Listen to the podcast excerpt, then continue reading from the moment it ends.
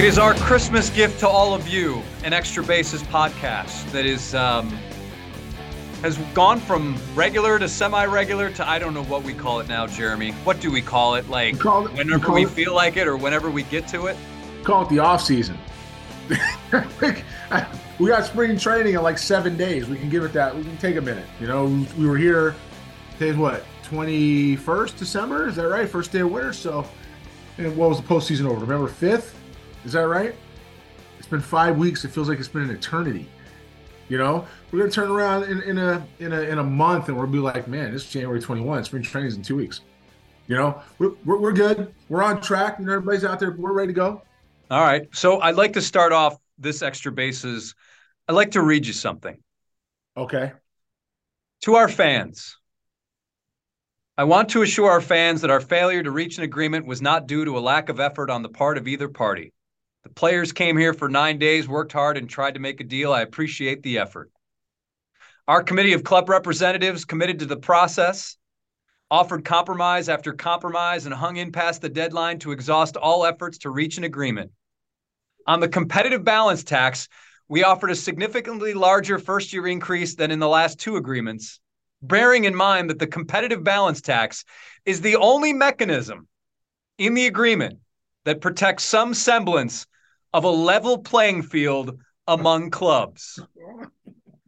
Jeremy, I ask you this. Do you believe that there's a lot of owners out there who are just teed off at Steve Cohen for just blowing past the competitive balance tax? Uh, I would say that as much as anybody confirm that's the case, I can confirm that's the case. There are some really upset people. You know, th- th- we're in a different age of owner, and we're starting to see it shift back a little bit towards pre 2014 uh, era with general managers and spending. And you know what's happened in that amount of time, Jason, Steve Cohen not withstanding. Um, this is something that's going to be really, really fun for me to say, and it's going to hurt some feelings, right? And you know me, I'm so careful on hurting feelings when it comes to people in this game who have, you know, said they know it all. About six to seven years is about what it takes to establish a winning scouting and development culture. It's about what it takes. Right now, if you have a foundation, you keep going. The, the stuff the Astros, um, the stuff the Astros did before uh, Luhnow became uh, general manager with Bobby Heck and Ed Wade and that group um, started in 2008, and we saw dividends in 2015 right? Luhnow got here, the cupboard was stocked.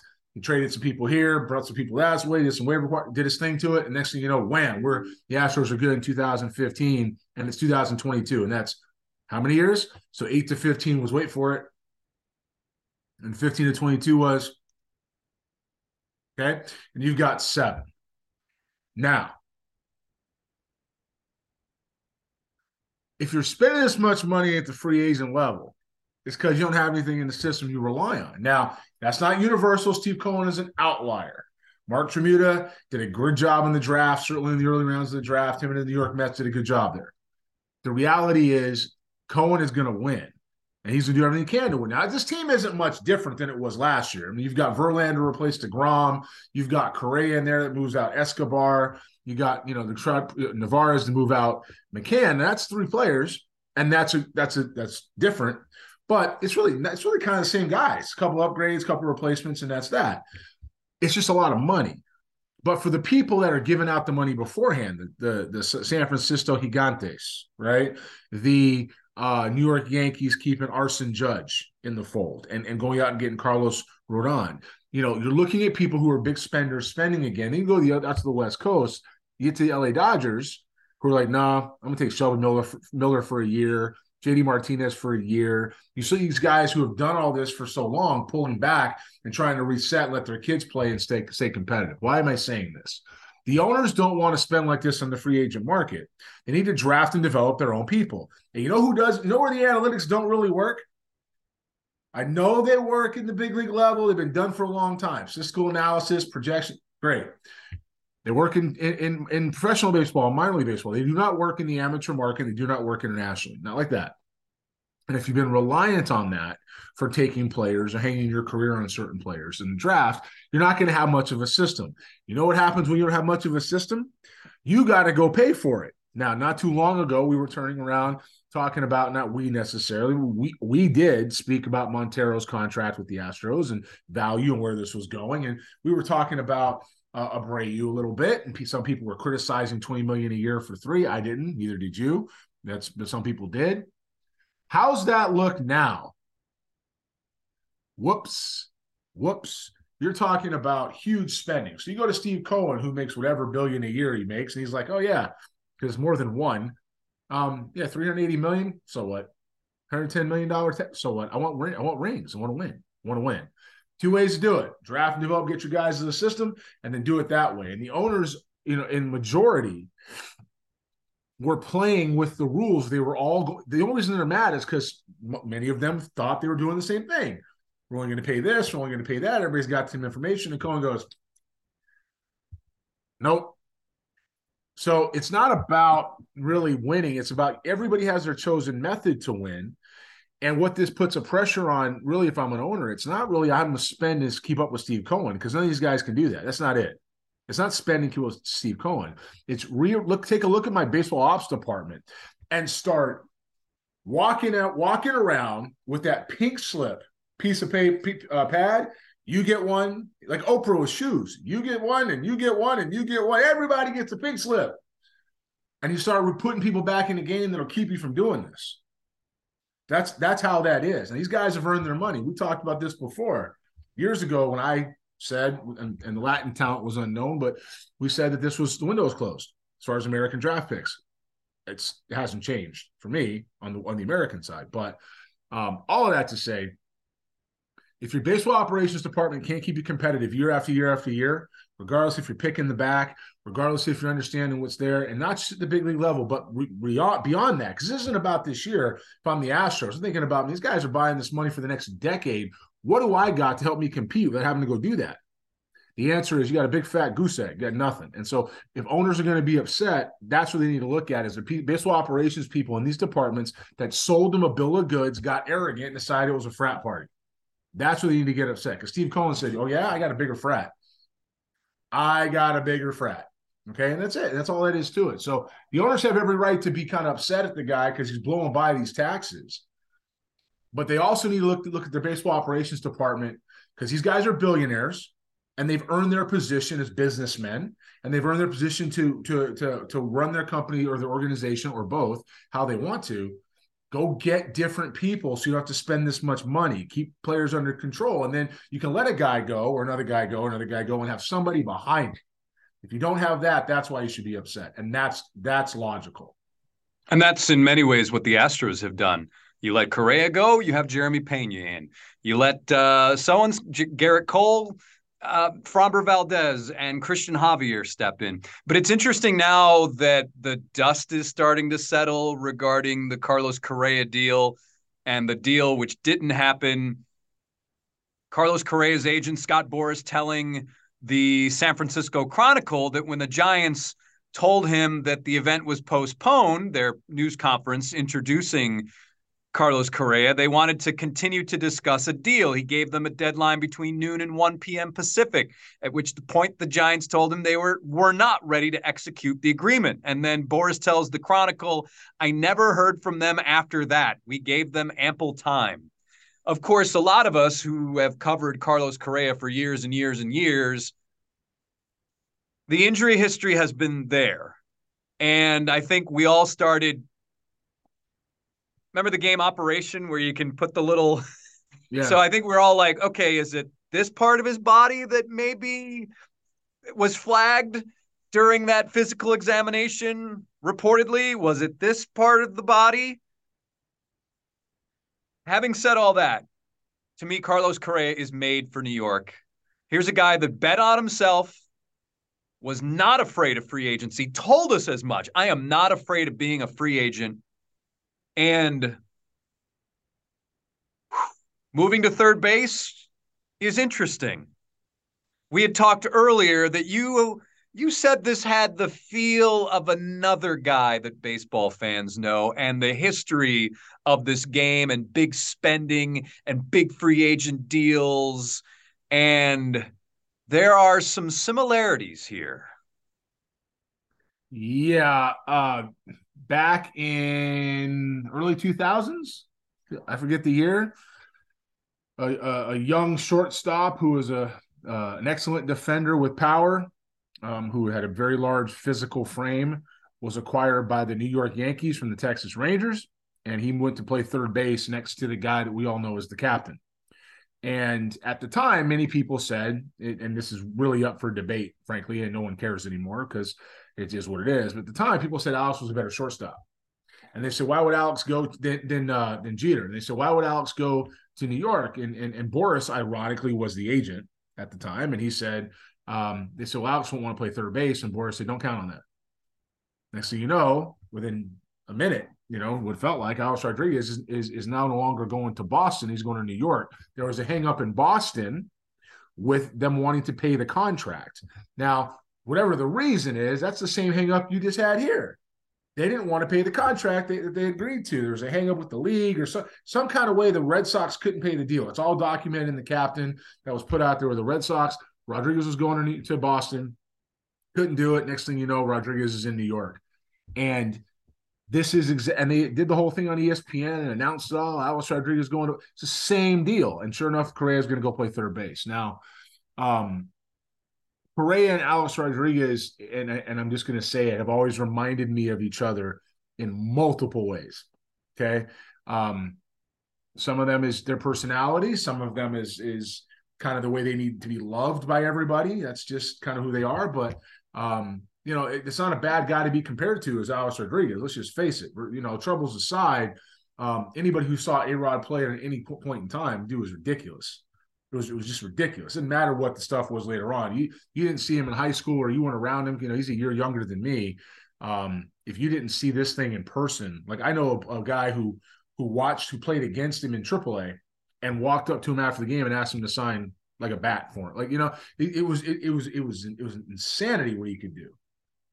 So you know, while I don't think Correa is that type of player, very few people are. The comparisons are still there. Um, and it, it, you know, the Yankees won one title with A Rod, right? Got one ring. So it's not a guarantee of a ring. At the time, everybody said, Oh, A Rod to the Yankees, the rich get richer. You still got to win. Still got to win, you know? So it's it's very similar. It's even similar down to the agent, similar down to the circumstances.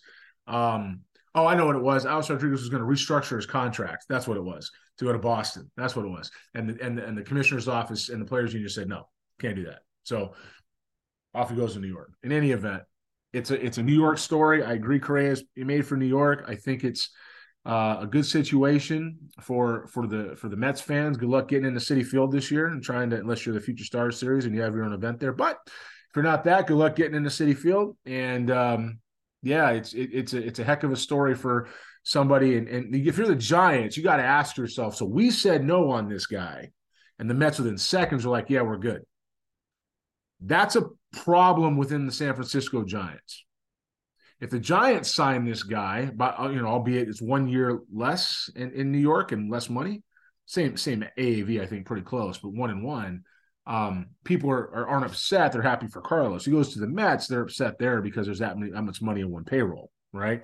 Um, but either way, Correa you know, this is the type of player people want to think he is. And the Giants process said no, they couldn't make a decision fast enough. That's what happens with it you get too deep in the weeds with analytics. You know, you got Pete Putila. We know he's that's his background is getting deep in the weeds and kind of being immobile and not the best decision maker in the world. And you've got Farhan Zaidi, who um, you know, he's he's obviously analytic driven, nothing against him, positive or negative. That's what they are. They got too deep in. Boras said, Look, man, I got a player here, another club that wants him.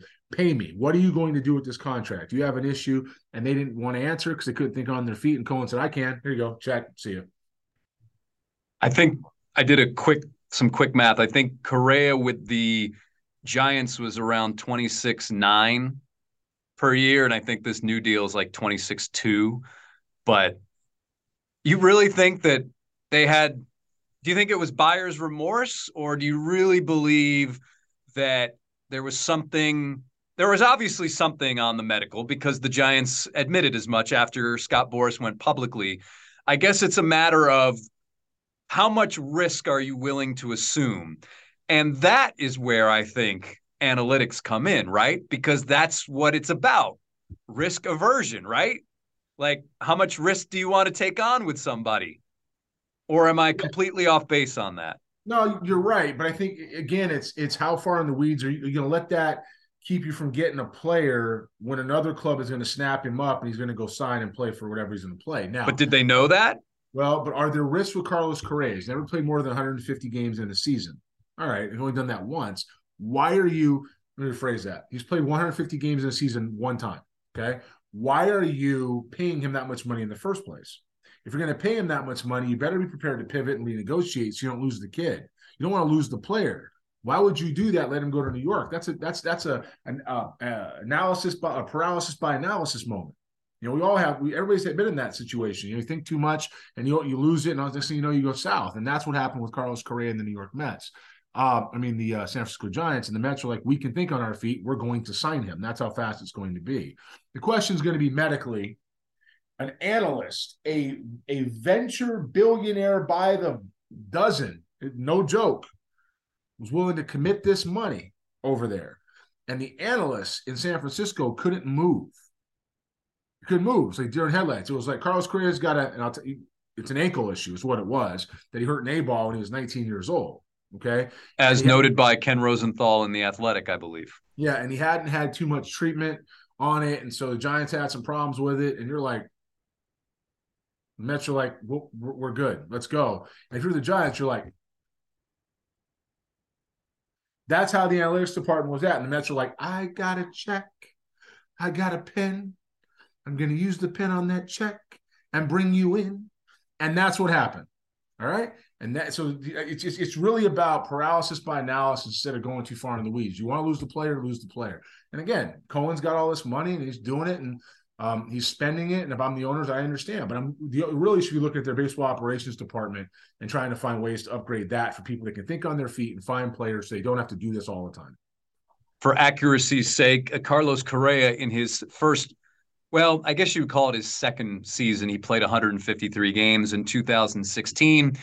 His uh, previous uh, high within the last um, five, six years was 148 games with the Astros in 2021 which is certainly one of his more productive seasons. I do do find it interesting though that the Mets they had their own issue with a medical. Remember Kumar Rocker in the draft, and that was nowhere near the amount of money that they're dealing with Carlos Correa. Now I think Scott Boras has said that all the teams had all the medicals. They brought in a certain specialist to show people that Carlos Correa is good. And this was last year. Yeah. But I just think it's interesting that um, they wouldn't sign Kumar Rocker. And granted, it's apples and oranges, but um, I guess it all depends on what you what you feel or or or how much you risk how much risk you believe is involved in in in one of these deals. You know, the irony of the agent in that deal with the Mets was Scott Boras with Kumar Rocker, right? So I think Rocker was an elbow. I think he was just getting started. There was no proven track record as far as the Mets were concerned. It was something that was banged last minute, and clearly the Mets didn't do that before the draft. You can't do that before the draft, so it happened after. Um, you know, I think Correa has a proven track record where they felt like he could live into it, rotate some at DH, and they're not planning on running out the 160 games. You know, if you've got Steve Cohen money, you can pay Eduardo Escobar 12 million to sit on the bench. He's going to be on the bench. Oh, Carlos, you're hurting today. Hey, Eduardo, go play third base. Oh, hey, we're going to rotate you through. Hey, Alonso, you're going to DH today. You know, Escobar played first base with the Brewers. You know, he doesn't have just you're saying Vogelbach's the DH right. It doesn't have to be that way. You know, you can use that as as, as a as a stay fresh spot. Give Vogel, Vogelbach, let's say four starts a week. You know, there and the other guys split the other three. Like you can do that. That's enough to keep Dan fresh. You know, so it's um it's it's there's a lot of options there you know, the Mets adding this bat, which is what they did. And by the way, a platinum glove winner at shortstop who's going to just, I'm sure is going to acclimate to third just fine. Um, you know, is, is a big is a big deal to their lineup. The question is going to be with Correa, can he stay on the field? And for the San Francisco Giants, they have to really reevaluate their process is if this guy stays on the field and he's able to continue to play. That's a question. Now, if he gets hurt right away, then they can say, "See, told you." If he doesn't get hurt, he's on the field performing. Ah, uh, Lucy, you got some explaining to do. Back in 2019, Correa, hit 279 with 21 homers and 59 runs driven in. If he produces those numbers, that was in 75 games. Will Mets fans be okay with that? No. I mean, if they win, they'll be okay with it. They're going to want more, and they should want more. Last year, he hit 291 with 22 homers and 64 runs driven in in Minnesota in 136 games. Carlos Correa playing third base every day, 290 and 35 is, is, is reachable. For real. 290 and 35 homers? Oh, yeah. Yeah. If he's playing third base every day, right? I mean, he's shown he can hit 290 now. He's shown he can hit 25. What's his career high home runs? 26. 26. He can get to 30. If he's 290 and 30 and, and 110, you know, and he's not striking out a, a ton and, you know, he's playing good defense, I mean, that's one of the best players in the game. Is there anything else you want to add to this conversation about Carlos Correa? No, I mean I think we're good with with Carlos Correa. I, I think the, that the lesson here is this guy's got a lot of money and simply doesn't matter what it is. If you don't want to spend in free agency, because there was a Steinbrenner too before there was a Cohen, right? If you don't want to spend in free agency, get rid of the people that aren't helping you in the system and find new ones. Stock your system. Get GMs that know how to do it. Get uh, a scouting structure that can yield that. Get processes that do that. Besides, oh, it's the Woba plus the BABIP plus. There's only certain places that works, and it's not in in restocking with young players. I need to get some game show music. In fact, I'm going to insert some right here. Okay. It's time to play Name That Teammate.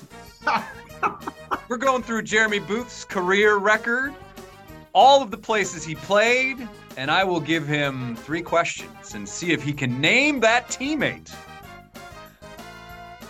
I played at Montclair State University in Montclair, New Jersey. Okay. I was drafted by the Angels in the fifth round of the 91 draft, but then I was released. I went to independent ball before I was picked up by the Colorado Rockies all before I was Jeremy Booth's teammate.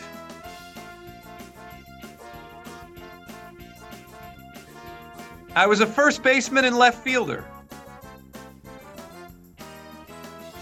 I think this one will give it away. Thinking. I led the 1998 St. Paul Saints in home runs with um, 19. Dave Kennedy. Oh my gosh. yeah, that one I knew. I forgot. Kenny. I thought I forgot he was from New Jersey, and then he played with the Angels. Um, yeah, but yeah, he was first baseman. He hit. I guess I probably should have said I played with you as a member of the. I got to really figure out this game and get it better. It's all right. No, that was good. I had to think a little bit. As soon as you said 19 in St. Paul, I knew who that was. Dave Kennedy. Yeah.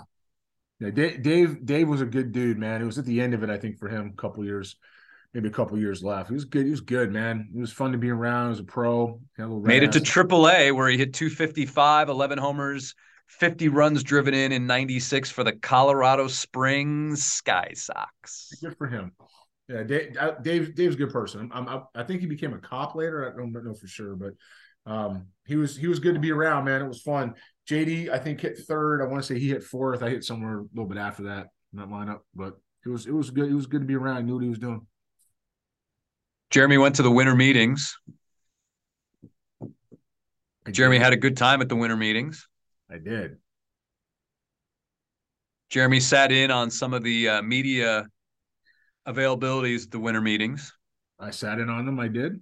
That's and um, now he's getting ready for the uh, 2023 New Balance Future Stars Series schedule. Yeah, I'm excited about this year, man. We got 150 events and counting. We're adding more. 150 events. Yeah, between all, all, the different levels, we have regional. Is that the high? Is you don't typically have that many. Well, we, have gotten we've gotten a scale now. We're doing individual events with organizations. We have regional combines. We have stuff in the summer. There's 150 events on the schedule. We have um, some pretty good relationships, and we're looking to grow with regional directors now, and and and some stuff in the analytics department that are working. We got the partnership with Pelotero. It's it's a it's a good year. I mean, this stuff is borne out watching the guys succeed's been fun. And and you know, this year, of course, we have two major league stadiums, and Um, you took taking an event to Vanderbilt University and taking an event to back to University of Arizona, and then of course the Caribbean Classic. So gonna be a lot of fun. Um, going to take this to another level this year, which is the point, and continue to to draft, not draft. We're in the player acquisition business, but um, you know, evaluate properly and develop guys to uh, be have some value. Interesting. I just ran across what Steve Cohen told, uh, what Scott Boras told Steve Cohen with the rocker deal. I told Steve Cohen that while you're an owner, you just have to listen to people that appraise certain elements of drafted players, and we strongly disagree with the appraisal that the Mets placed on Kumar we had said to him as an advocate, I'm sure if I'm an owner, I'm going to look at this and I say, I, I, expect the advocate to say that for the player. Our medical staff, we have our own internal medical staff. We were very thorough about this. There are always fuzzy MRIs. Max Scherzer's MRI when he signed was not particularly great and frankly never has been. But the thing of it is, it's what the orthopedists say are going to be the primary factors for what makes a player healthy. And if you had to make a minor adjustment in the process, it would be a minor element and he would be back to throwing at the levels that uh, Kumar is capable of. Everybody there are always there are always fuzzy MRIs. Always. We went Matt Scherzer once again, Boras client, but how much how much production versus a guy just got drafted. So, you know, it depends where you want to put the money, right? That's that's the risk and that's the reward. At the end of the day, the Mets were able to pivot, the Giants were not, and he's a Met. All right, everybody. That's going to do it for another Extra Bases podcast. Uh, wish you all the best. We'll pro- I don't know. Will we get one done before the new year? I don't know if we'll get one done before Christmas, but should be able to get one done. Um, for the new year, yeah. Yeah, this okay. is second before Chris. We got this this weather coming in here for a couple days, so who knows? Yeah. We'll finish those recording tomorrow. Yeah. Do you think you should drip your faucets, or are you still kind of a gray area? I'm gonna that? go with dripping. I'm gonna drip yeah, the faucets. I, I, don't know. I'm gonna drip the faucets, and I'm gonna go ahead and drip the bathtubs. It's, it says to, to do it. All right. Well, we'll continue this um, off air. All right, everybody. Thanks for uh, listening, watching, and we'll talk to you next time.